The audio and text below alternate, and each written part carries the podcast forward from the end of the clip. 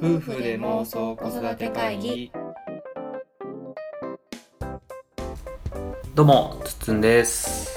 りさこです。はいじゃあ夫婦で。妄想子育て会議。あいやここ合わせない。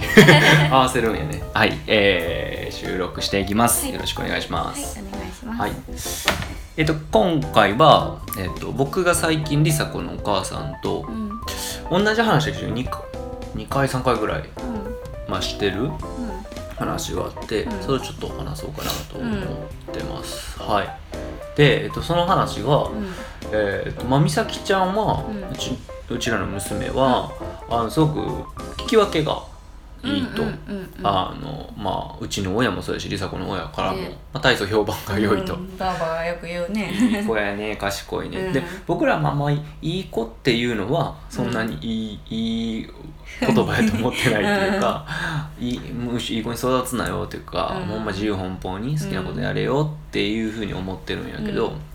まあなやっぱいいわ聞き分けがいいなと、うん。まあ例えば、えーいい子にしないエピソードと言えばいい子にしない。しないエピソード。しないように育つためのエエピピソード。うん。うんいやっていうかまあ、うん、と言えば、うん。あの、まあ、靴を履かないっていう。あ、靴はね、もうかれこれ半年以上ほとんど毎日履いてませんけど。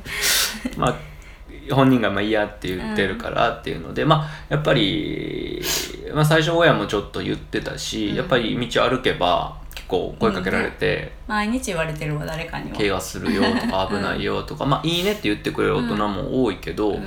結構やっぱり注意されることがあってただまあ今のところあのそのガラスとかが危ないとかね、うん。尖った石がって言われるけどまああのこの足の裏をこう切ったりとかっていうのは今のところ一回も一回もないよね。うん、あのちっちゃい傷もない。何にもない。なんなんやろなあれは。それより焦げて膝すりむく方があるし、うんそうやねそうやね。んだから逆にすごいなってういう、ん。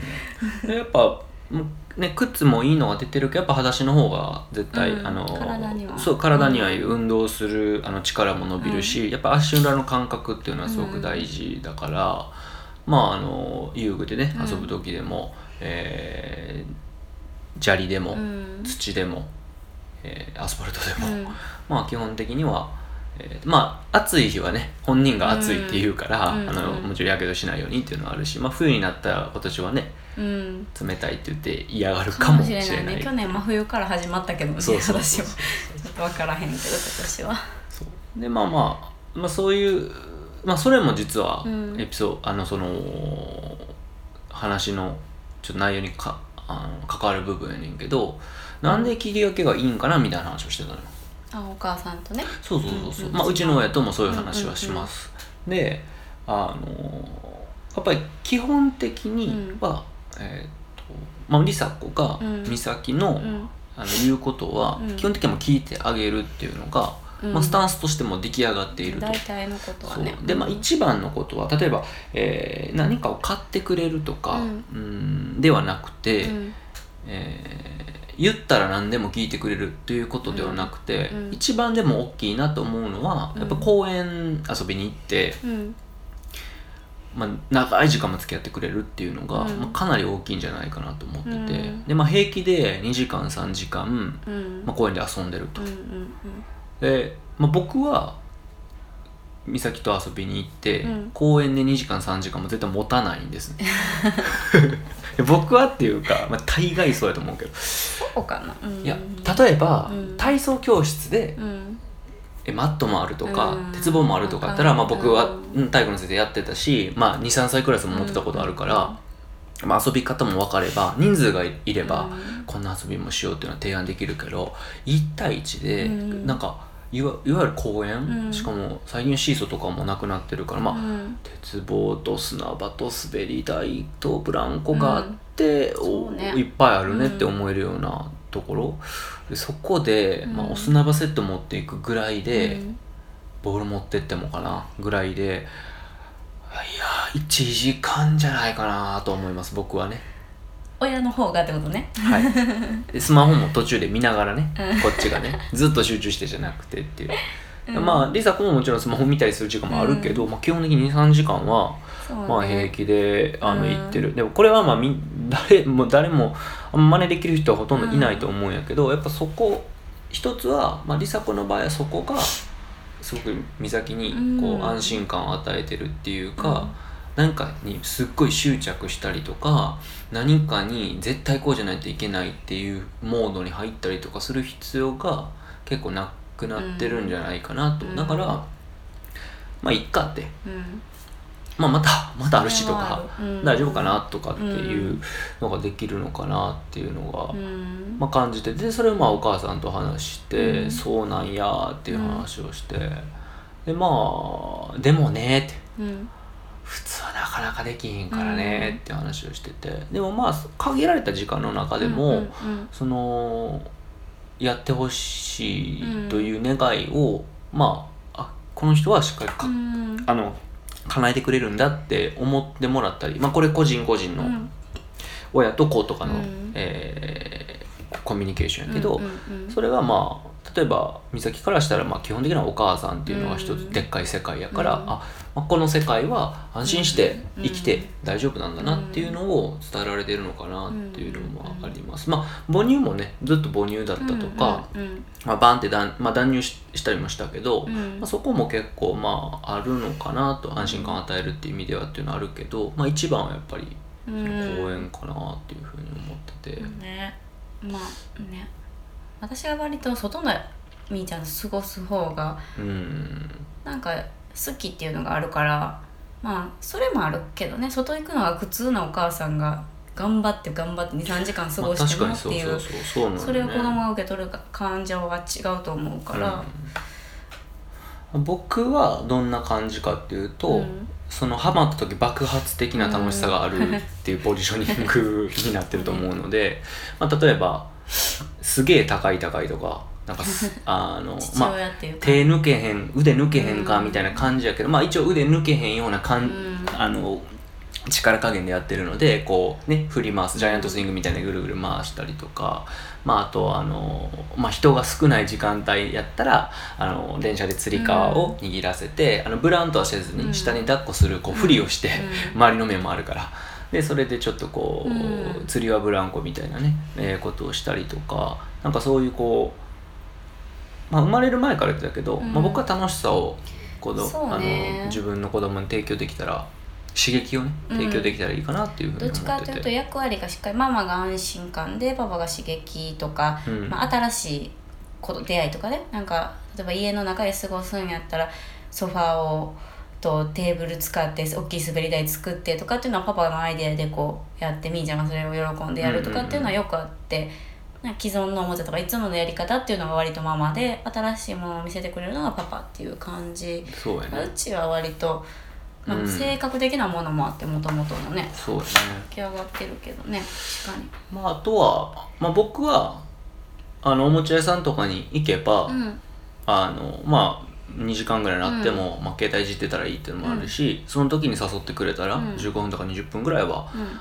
あーまあ、お付き合いを しようっていうのはあるのでまあ時にはね、うん。そのおもちゃがほんまに面白い時があるから、その時は一緒にわーって遊んだりもできるし、まあ、僕はまあその程度なんですけどまあどまあ、どだから、まあ、お母さんと話した時にどういうことかって言ったら、まあ、どれだけ安心感を与えられるかなのかなっていう。で安心してたらまあね聞き分けは良くなるっていうかなんか執着せずに済むようになるのかなと思ってまあお菓子とかねジュースも飲みたいっていうけど、うん。まあ今日はやめとこうとかって、うん。わーってなるけど、うん。結構スッて収まるっていうか、まあ次の機会があるやろうってうん。ね、なってくれたりするので。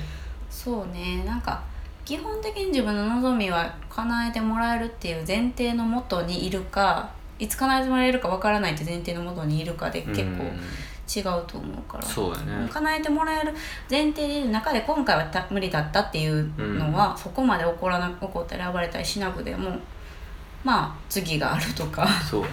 っていうのが当たり前に育つやろうけど、うん次いつあるかもうないかもしれないってなったらもうしっかりアピールしとかないと。思ういやって言わんとね、うん。あかんし、まあ普段もそうよね、うん。安心感のある、まあ、家庭とか安心感のあるコミュニケーションっていううん。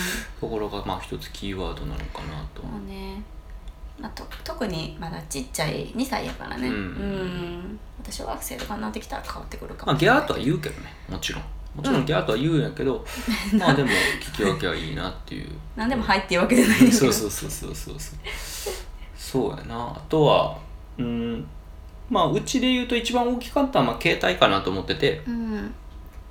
最初否定派やったからうん。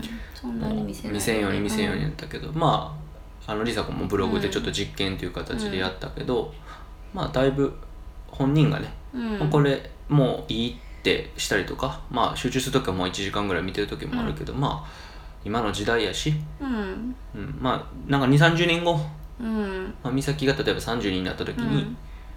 なんかスマホ持たせへんのなんかありえへんみたいな、子供に別にいいやろみたいなことがまあ、なんか、むしろ学校とかでもう一人一台配られてそうなんだうん、なんかそういう感じがするし、うん。まあ、パソコンよりもちろん使いやすいから、まあ、タブレットとかスマホはいいかなと。あとはあれ、まあ、リサが言ってああと思ってんけどあのまあ、スマホよりはタブレットの方がいいんじゃないかと、うん。画面が大きいから、うんちょっと目とかね。にはいいんじゃないかなとか、ちょっと気になるのはやっぱちょっと近いとか、うんうんうん。スマホを見る見る距離がやっぱ画面がちっちゃいからどうしても近くなるとかっていうのはやっぱりちょっと気にはなるからこれ毎日やってたらちょっと目悪くなるかなそうやな、うんあとはまあどこまで、まあ、今僕がパッと思ったのはタブレットで例えば YouTube 流して、うん。それをテレビで映せるように、あのまああの、うん。FirestickTV とかまあそれは Amazon やから FireTV かそうそうそうそう、そういうこうテレビに映し出す機会もあるから、あれとかやったらまあまあうん。距離も離れるし、テレビ見ると一緒になるし、そしたらすごいよね。タブレットで操作をしながらテレビに映し出すって体験ができるから、あそんなんは僕らが大人になってから始まったことで、うんそれをまあ子供時代に、やってみたらいいかなうんなんか使いこなせるようになった。まあでもそうなったらもういつもタブレット持って いつも見るってなるかもしれんけど、まあ、そこの実験かなと。まあ、でも結局やっぱりあんだけ外で遊ぶのも好きやしそうやね。気づけばお人形さんと遊んでたりもするし。ともう一個はそうやなあの、外で遊んでくれへんから、あでもねほんまにこの前のこの夏私が2人目つわりの期間は YouTube がすごい長かったと思う。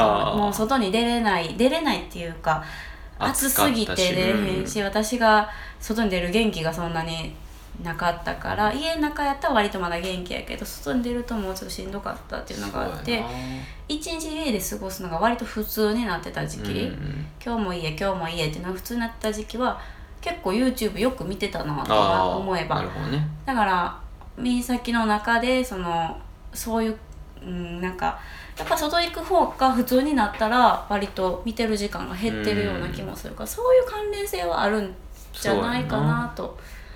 うん。あとはまあどこまでか分からんけど567、まあ、8歳とかなった時に傾向として外が好きな子とか中が好きなとかデジタルが好きな子とかって、まあちょっとずつ個性が出てくるかなと、まあその時に、まあ、手加減せえへんようにっていうか、うん。まあなるべくその今その子が集中できるものに集中させてあげて、まあその分野でまあ例えばサッカーでもほら得点は増えていくし、順位表を作ろうと思ったら計算できないといけないし、とかもあの算数っていうのもできるしなんかそのゲームやったら言葉っていうのも覚えるかもしれへんし、まあ料理やったらねこの料理どこの国のなんやろうとかっていうところから国を勉強したりもできると思うから、まあその好きなことでやっていけばいいかなっていう、まあ腹積もりもあるので。うん。好きなことを見つけてくれる方がねうん。うん嬉しいから。だからその安心感を与えるっていうテーマでこうコミュニケーションを取ってたら、まあ、やりたいことを見つける方向の方も一緒にこう開いていくんじゃないかなと思ってやっぱりやりたいことやるなとかそれダメとかって全部制限していくとうん。安心感も得られへんし、まあ、うん。好奇心も出てこへんし勇気もしぼんでいってしまうから、あ、そこは実は関連してるんじゃないかなっていうふうに思いますね。ね。はい今でもパッと一個思ったのはうん。こっちも右先に対して安心感がある。この子はそもそもなんか例えばこの子は何かいたずらするんじゃないか誰かに悪さするんじゃないかって思ってね。いつもハラハラ見てると見てる感じとこの子は何もうどう育っても大丈夫みたいな、うんうんうんっていうこっちの腹積もりで割とその与える安心感同じ何でもいいよって例えば聞いてあげてても与える安心感がもしかして違うんじゃないかなっていうのも、うんうんうん。今ふと思ったから、ねそうやね。そそれが私もねパパもなんか美咲に対してこうなんか将来どうなるんやろ不安とかそういうのは全くないから。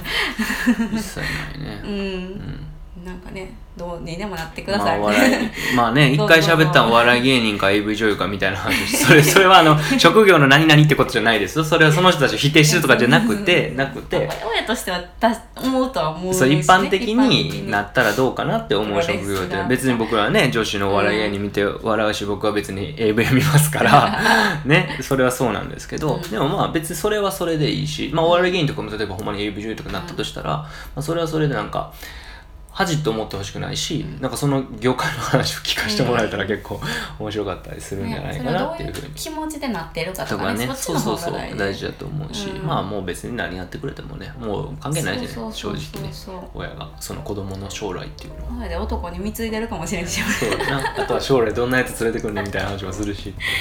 そうそうそう。そうですよね、うん。まあ、うん可能性に満ち溢れるからねまだまだ。今今はね。そうやね、うん。だからまああのまあ安心できる環境を整えることっていう、僕はなんかそういうことをお母さんと話したんやけど、うん。まあ意外にそれがやりたいことをやっていくっていうのにつながっていくんじゃないかなっていう、ね。はい。っていう話でした。うん。はい。じゃあまた、えーはい。今回以上になりますのでまたお聞きいただけたら嬉しいです。はい。はい、どうもありがとうございましありがとうございたました